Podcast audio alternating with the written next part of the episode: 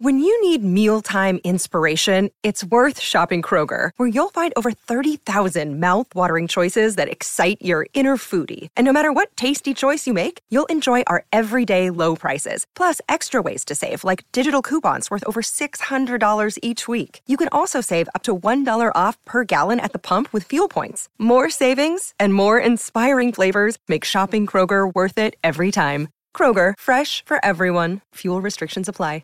Welcome to the day's play on AFL Nation, where this afternoon Hawthorn claimed a three point victory against the Bulldogs, 9 13 67 to 9 10 64. All single goal kickers for the Hawks this afternoon Mitch Lewis, James Worpel in his 100th game, Jai Newcombe in his 50th. All kicked a goal. Karl Amon, Will Day, Dylan Moore, Luke Breust, Jacob Koschitzke, and Denver Granger Brass also kicked goals today for the Hawks. While for the Bulldogs, two apiece to Jamarra Ugle-Hagan and Rory Lobb, both of those coming in the first half. Singles to Adam Treloar, Oscar Baker, Rhylee West. Bailey Williams and Tim English. The Dogs got out to a 20 point lead at quarter time, had a nine point lead at half time before Hawthorn started to reel them in. They kicked six unanswered goals to claim the lead halfway through the third quarter. The Bulldogs challenged with the final three goals of the game but fell short by three points. Liam Pickering was our expert this afternoon on AFL Nation and he shared his thoughts post match. Superb victory. Absolutely superb. John Newcombe was sensational today. Had 40 disposals. AFL him 159. 19 kicks, 21 handballs, four tackles. He just did it all, though. He was so good. Four clearances. He had more than four clearances. I know about that. Fantastic game by John Newcombe. Their run, their midfield was too strong. When the game was on the line, Hawthorn put themselves in a win position. And then, Dogs, yes, they woke up late. Hawthorn allowed them a little bit to get back in the game a little bit, but it was a superb win. So there was a couple of traits in that last couple of minutes that I think summed up the Bulldogs' day. It was the English bringing the ball back into play, but then there was a kick over the top. I can't remember who took the mark for the Hawks, but there were about three players spare. It was almost like the Dogs had just lost complete system. In that last three minutes, they just looked as though they weren't able to go back to their structures. They lost it completely. Well, I just uh, think you've broken down when you've got the ruckman, and this is no knock on Tim English, he's a star. But the, the, there's no knock on him. But to have your ruckman with the ball in his hands in the goal square, you've got 50 seconds left on the clock, and he just to, to gallop, gallop out and have three bounces, and then kick the ball to one on one on the boundary line on the centre wing. That's just that's just not the right play to have the ball. It's just not. You had to have Bontempelli one of that because you needed to use the corridor. You needed English to be the person taking Correct. the mark from where his kick landed. So that means that there's a, a system issue in the, in defence for the Hawk, for the Bulldogs, I should say, because that should just not have been allowed to happen. Uh, and then to go, as I say, to the centre wing, right near the boundary line, there's no coming back from there. Took you 30 seconds to get it there. There's only 30 seconds left. So, but the Hawks deserve their win. Don't worry about that. They changed the way they played in the third quarter. They decided they were going to control possession, which they weren't doing in the first half, and just own the football. Into the win, own the football. And then early in the last quarter, you think, oh, well, they've got it out to 20 points or whatever it's put out to. Uh, then the Dogs started to sort of get it, play a bit quicker.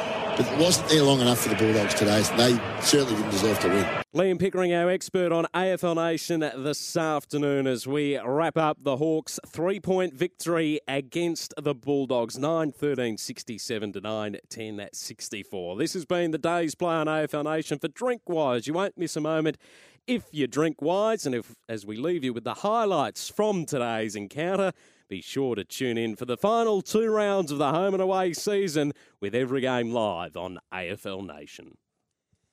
On the members' wing, Chad Wingard's down in the background. And he went down off the ball. They might have to stop play here, Pickers, although there's a 50 metre penalty's There been is. given here.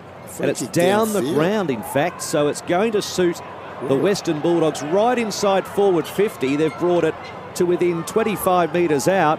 And it's going to be Rory Lobb who's going to go for goal. So this has happened all of a sudden. Didn't see what happened, but Rory Lobb puts it through.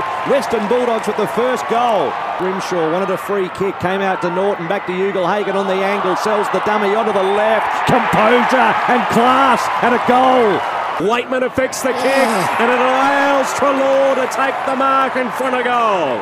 As Treloar comes in and he splits the middle, the Dogs have got three. Day receives it from the ruck. This might be the first opportunity for the Hawks. He sharks it. Cray, Weightman, he loves this. Snaps round on the left and marked on the last line by Ugle-Hagan. Ugle-Hagan up against the point post, swings around onto the right. It's acute. I think he's got it.